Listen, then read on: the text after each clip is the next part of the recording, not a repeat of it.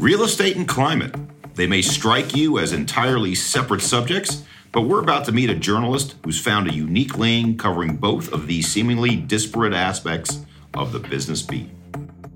On this episode, a conversation with a veteran reporter about the big stories in real estate today and a beat that has evolved and expanded since she started covering it during the mortgage crisis nearly 20 years ago. People aren't losing their homes. You don't have families out in the street. During the great financial crisis, it was scary. People were losing everything. And the stories that we were telling were just awful. That's Diana Olick, CNBC's senior climate and real estate correspondent based in the network's Washington, D.C. bureau, a former general assignment reporter who's been posted around the world.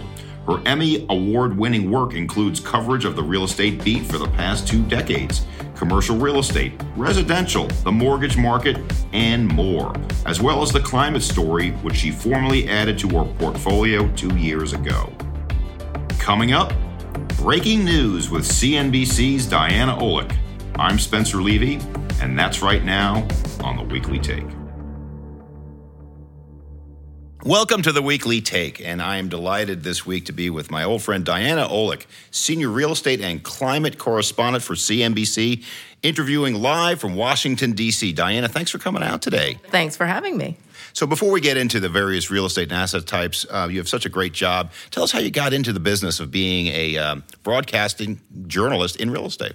Well, it wasn't first in real estate. I actually started long before CNBC. I was started, oh God, 30 plus years ago. I was a local news reporter for a little less than three years. I started in Bangor, Maine, WABI Channel 5. Um, I then went to Grand Rapids, Michigan, then Seattle, and from Seattle, I went to the CBS Evening News. And I was at CBS for seven years. Uh, mostly, I was based in New York, Dallas, and then DC. I covered, you know, your tornadoes, your hurricanes, your disasters of every kind. Um, not a ton of real estate, to be honest. Uh, wasn't really that interested in it. And um, then I got to DC, covered uh, a little bit of the Supreme Court, Hillary Clinton campaign for Senate. Not for, that's how old it was. Um, and then I came to CNBC, and I was at CNBC as a general kind of reporter because I was not a business type. As I'm saying, I was, and I said to them in the job interview, I've done some business stories, but I don't know a lot about business. And um, at the time, it was a little bit more of a lifestyle change. I had just had twins, they were premature. I couldn't travel as much. I was looking for a more nine to five, Monday through Friday job, which doesn't exist in TV news, but at the time, it did exist at CNBC. So I thought I'll try this for a little bit and I'll just maybe be here a year or two until I get back on my feet. And that was 21 plus years ago. Mm-hmm. So things went well. So, how'd you get into the real estate beat? I was general assignment. Um, I had to cover the Senate Finance Committee for a little bit, which I liken to sticking pins in my eyes. Um, I was miserable the first year or so until I just was just ready to go. And my husband said, Is there anything you've done that you liked? And I said, well, we did this million dollar home series where we compared what you get for a million dollars in different cities across the country. And it's so much fun just kind of mm-hmm. walking through houses at different levels and doing all that. And I said, I love that. My mom was a real estate tax attorney in New York City. So I did have a little background in that. And I just love houses. I love walking through open houses, even when I'm not house hunting. I, of course, was a house hunter's junkie. Um, watching that on TV. So he said, Well, do they have a real estate beat? And I said, No, actually, CNBC does not. He said, Why don't you pitch it? So we worked together on. He was in brand consulting at the time, which was perfect. He kind of branded me um, with the real estate idea, and I was rejected. They said, No, we don't think there's enough in real estate for a full beat. And they cover it under consumer news. The consumer reporter covers mortgages and housing.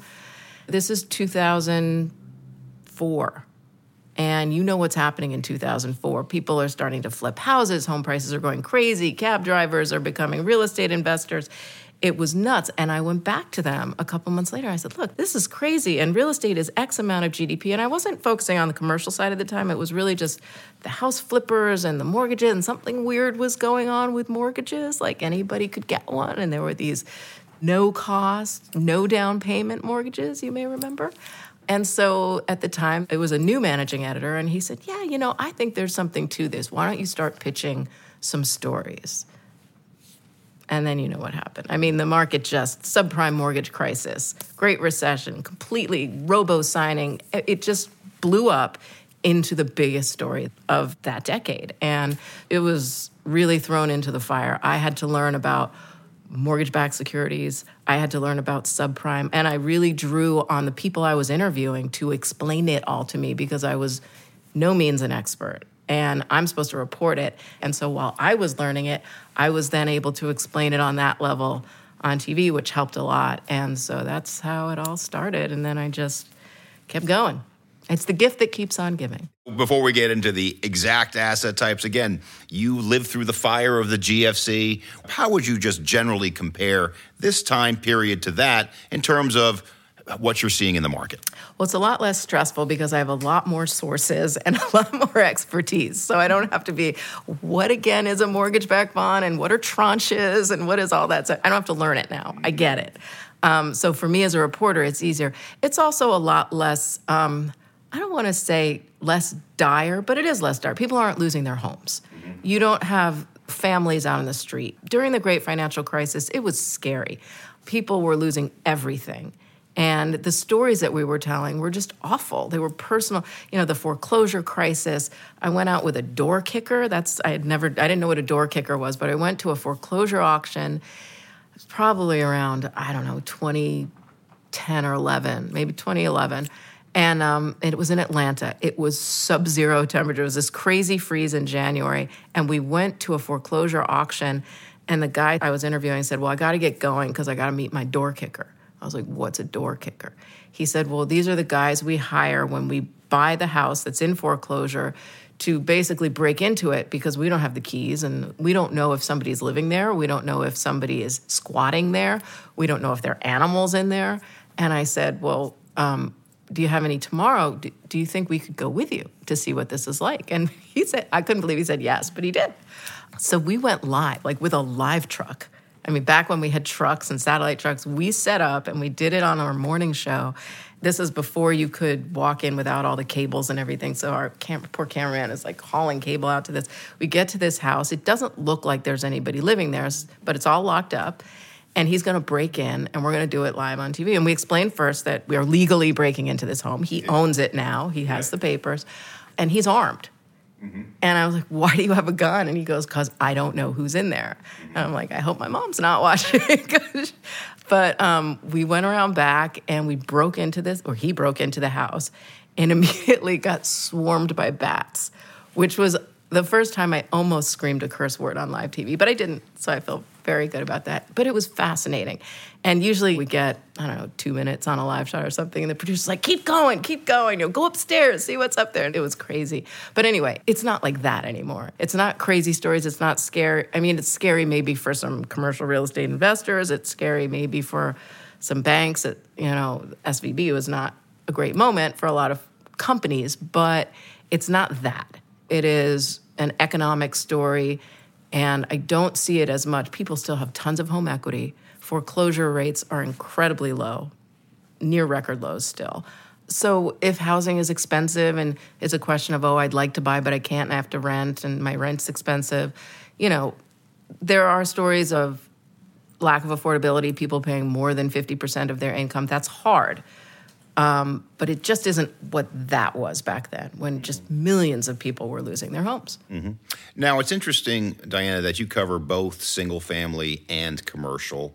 And we tried to make the distinction clear between the two, but you've merged the two. Um, is that something that you think is a, a, natural merger? I mean, they're both real estate, but how do you handle the balance of the two, uh, two sides of the house? I mean, it's a lot. It's a lot. But we have shows that we'll have guests on that will cover certain parts. And the shows tend to like to have CEOs of large commercial real estate companies or REITs, stuff like that. So they'll have people on as guests on the show to cover certain aspects of things. So I would say I'm more, I'm going to go 65% residential housing. Mm-hmm. I do a lot of the mortgage market. Commercial, I definitely cover the REITs. I cover the REIT stocks. And as I always remind everyone, apartments, residential are considered commercial. Mm-hmm. So we do a lot of apartment rents. I don't cover hotels, that's somebody else. Mm-hmm. Um, so we have a hospitality person who focuses on that.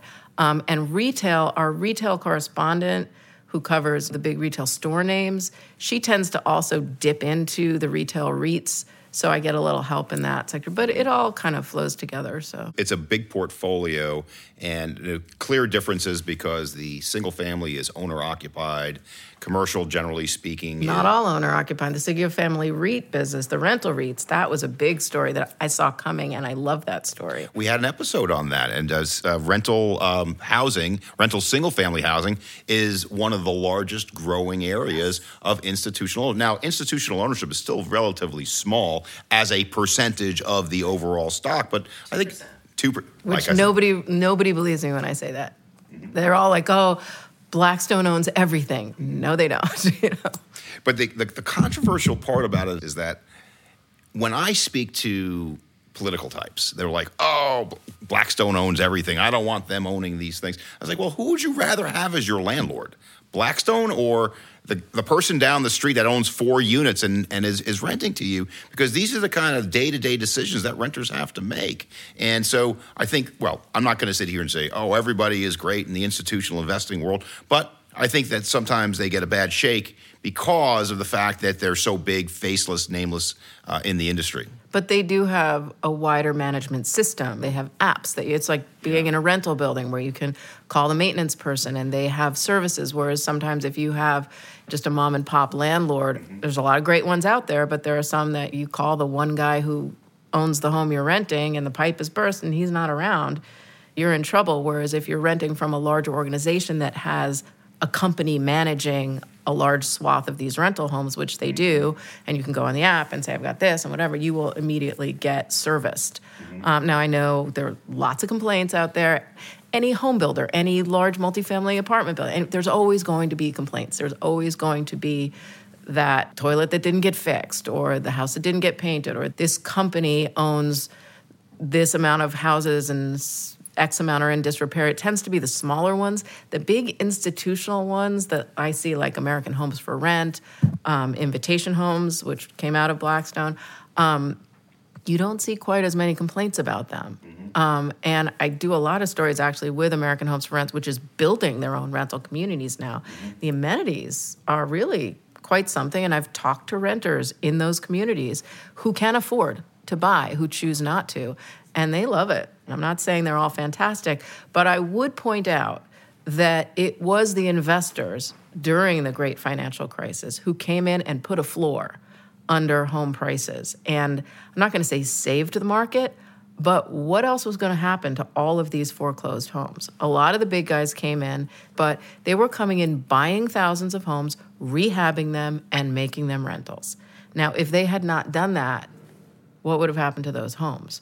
If nobody was buying them and nobody could get a mortgage to do it and people had lost everything and they were in foreclosure to the banks how much worse would it have been if those homes didn't get bought up? Now everyone said they're going to buy them they're going to hold them for three to five years and then they're going to dump them out in the market. I did not believe that. I said no this is a new asset class. There's always been rentals. There have always been lots of mom and pop landlords.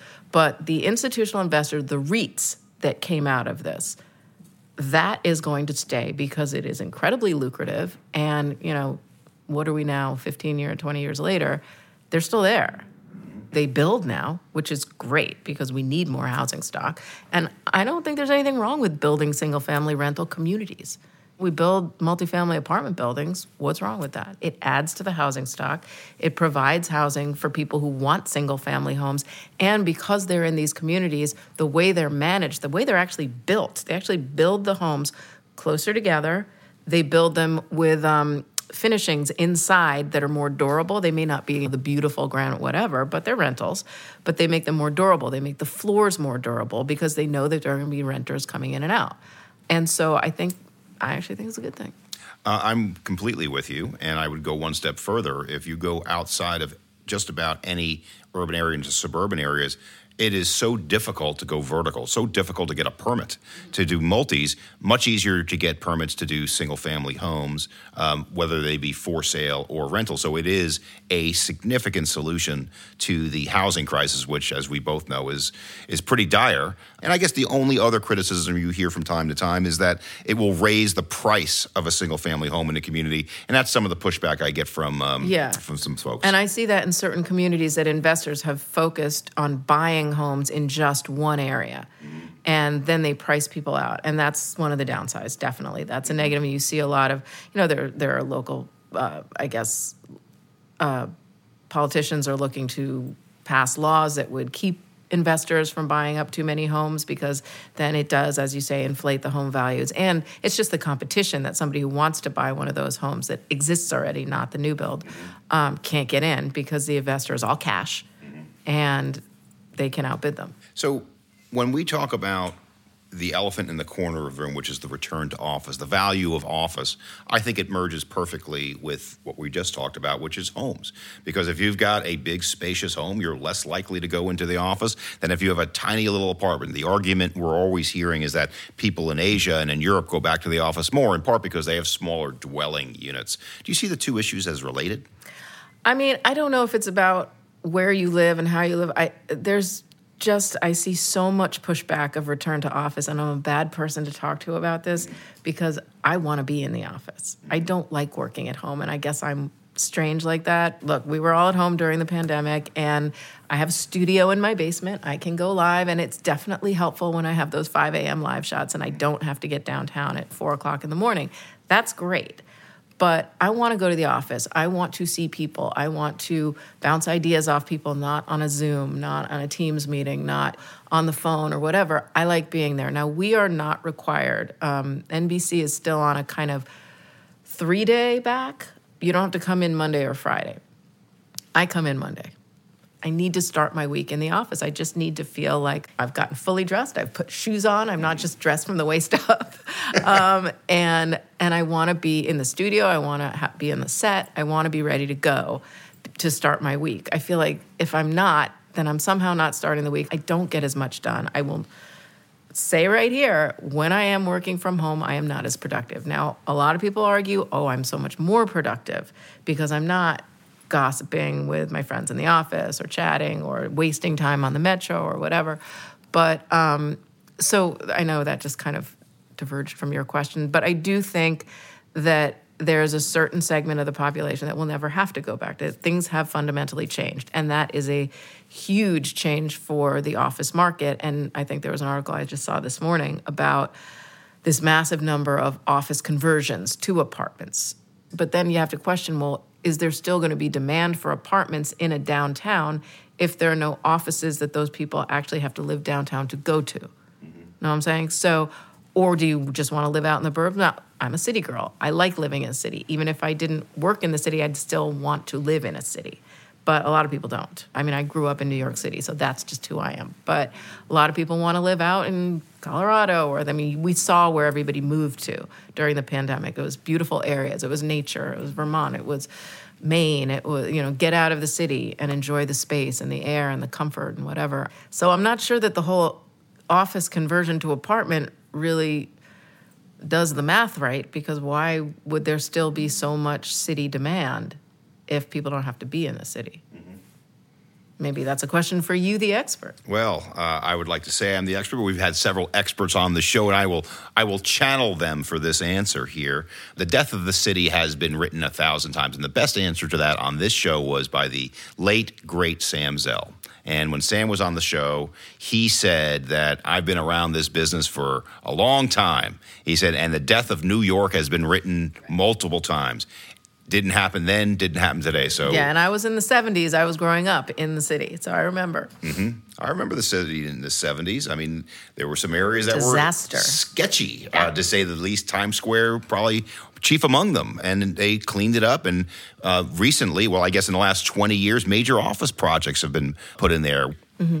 But I would say, like, New York has always been its own, you know, we've talked about the death of New York, the rise of New York a hundred times. It's had its ups and downs. But when you talk about cities as a whole nationally, and the move away from cities and the end of office in cities. I just I wonder what cities are going to look like because of all the support that goes around the office. You know, I'm not to lie, I can't get a good salad around my office anymore. All the best places are gone.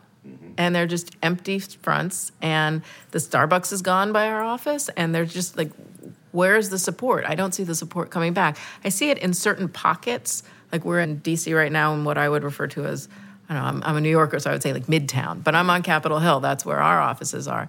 And on Capitol Hill, even around it, it just hasn't come back. Union Station retail hasn't really come back. Well, um, I think you mentioned was your mom was a tax attorney, a ta- real estate tax attorney. Well, my dad was a real estate lawyer in New York City, and I had a uh, unusual childhood in a lot of ways, but one of the I wonder if they knew each other. They, I would not be surprised. that would be funny. Uh, my dad was at Robinson Silverman. What firm was your mom at? She was with the City of New York. Oh, with the City of New Yeah. York. Okay. So in any event, the way my dad did business back then was, and this is in the late 70s, he took me with him at eight years old. I was going to Sparks Steakhouse and Bruno's Pen and Pencil and Joe and Rose. And I can name all these restaurants because I would go there with my dad. Anyway, they were three hour long lunches.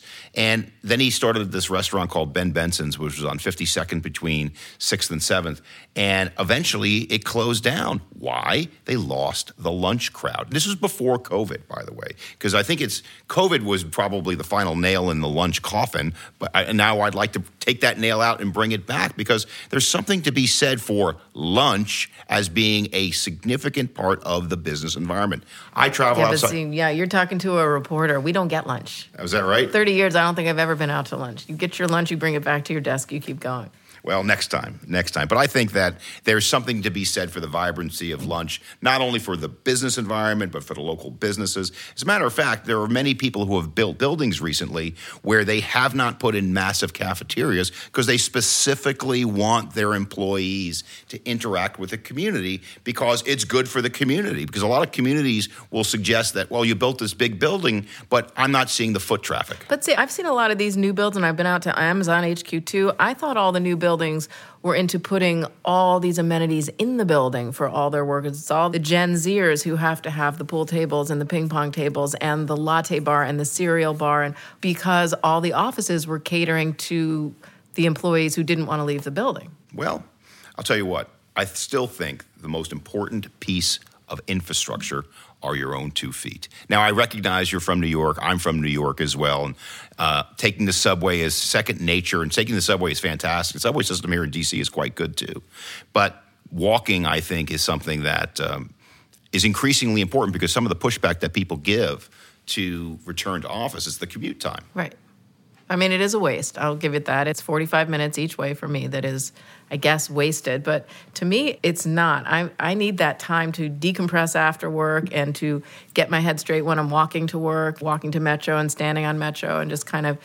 My, my favorite thing about the commute, this is going to sound crazy, is that because of high tech now, and your phone and your laptop and anybody being able to reach you at any time of the day any day of the week means that your boss basically considers you on duty all the time, except when you're in the metro, because the cell service doesn't work very well. So I couldn't get to you. I couldn't answer you. I didn't get the text. I didn't get the email.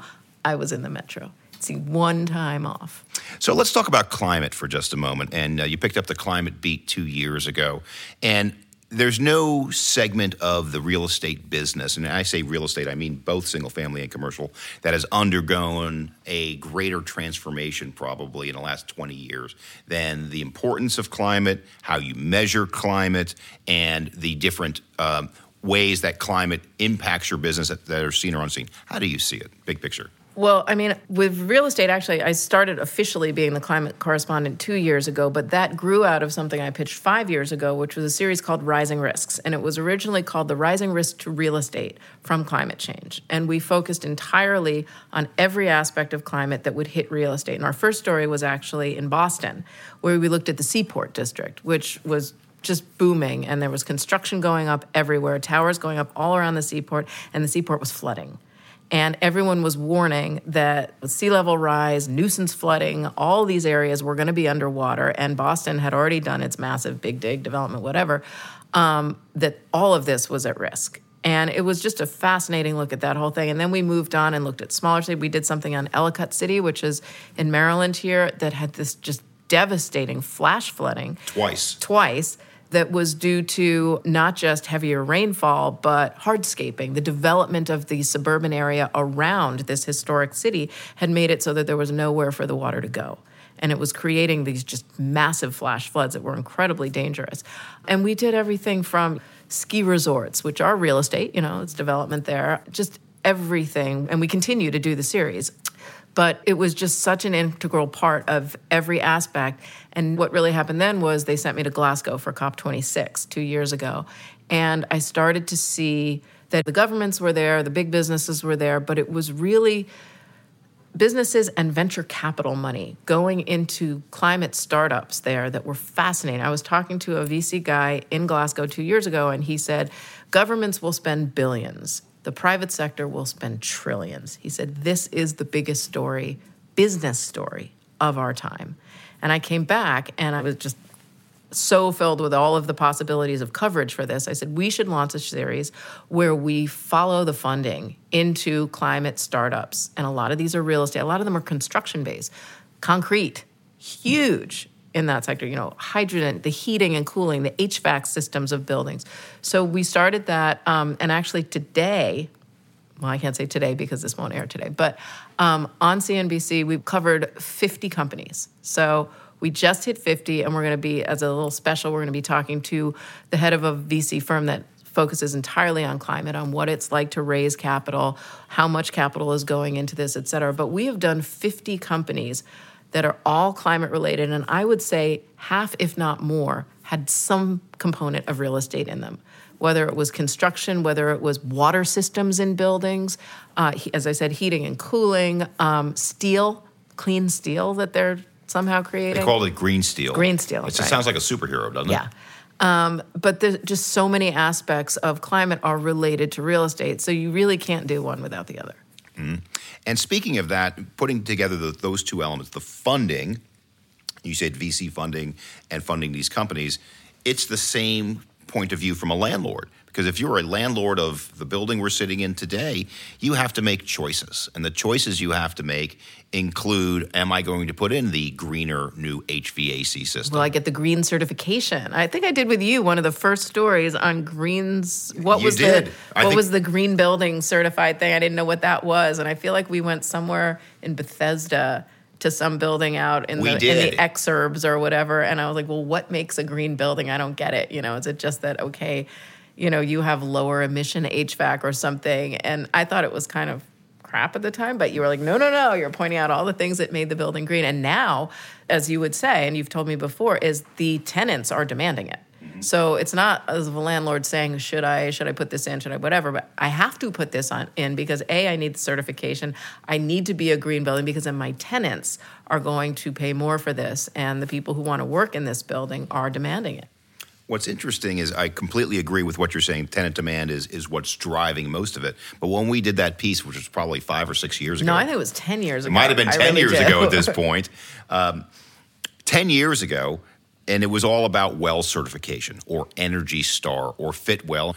But the world has changed, and their rating certifications have changed. It used to be a point in time system where you got the rating when you moved in, and you that was it. But now it's very different. What people are requiring, they're looking at things such as the Paris Climate Accords and measuring your usage over and time. your carbon emissions, Carbon which emissions. is a much bigger thing now. And measuring those carbon emissions is very controversial. And then the carbon credit markets. I don't. I mean, we could do a whole nother podcast on that. They're, they're not streamlined. They're not where they need to be. And so it's like, oh, did I plant a thousand trees so that I could burn this? Or you know, it just. I feel like that is an area that needs a lot of work, and measuring actual carbon emissions from a building needs a lot of work. How do you get your ideas? How do you do your research to even th- begin the process of thinking about what stories uh, you might want to put forward? It's one word, it's data. It is all data driven. And you know that because you provide me with a lot of that data. And at this point, it's data sources, whether it's CBRE, whether some of your, you know, JLLs or the other competitors out there, but the CoreLogics, the Realtor.coms, the, um, everybody has data now. And this was not the case when I first started with this, but now, you know, because a company that it, whether it's a Redfin or whether it's a Coldwell Banker or whatever, they can get their name out there if they have a data team and they have all this data because they track everything that goes on in the market. I get probably 2 to 300 emails a day.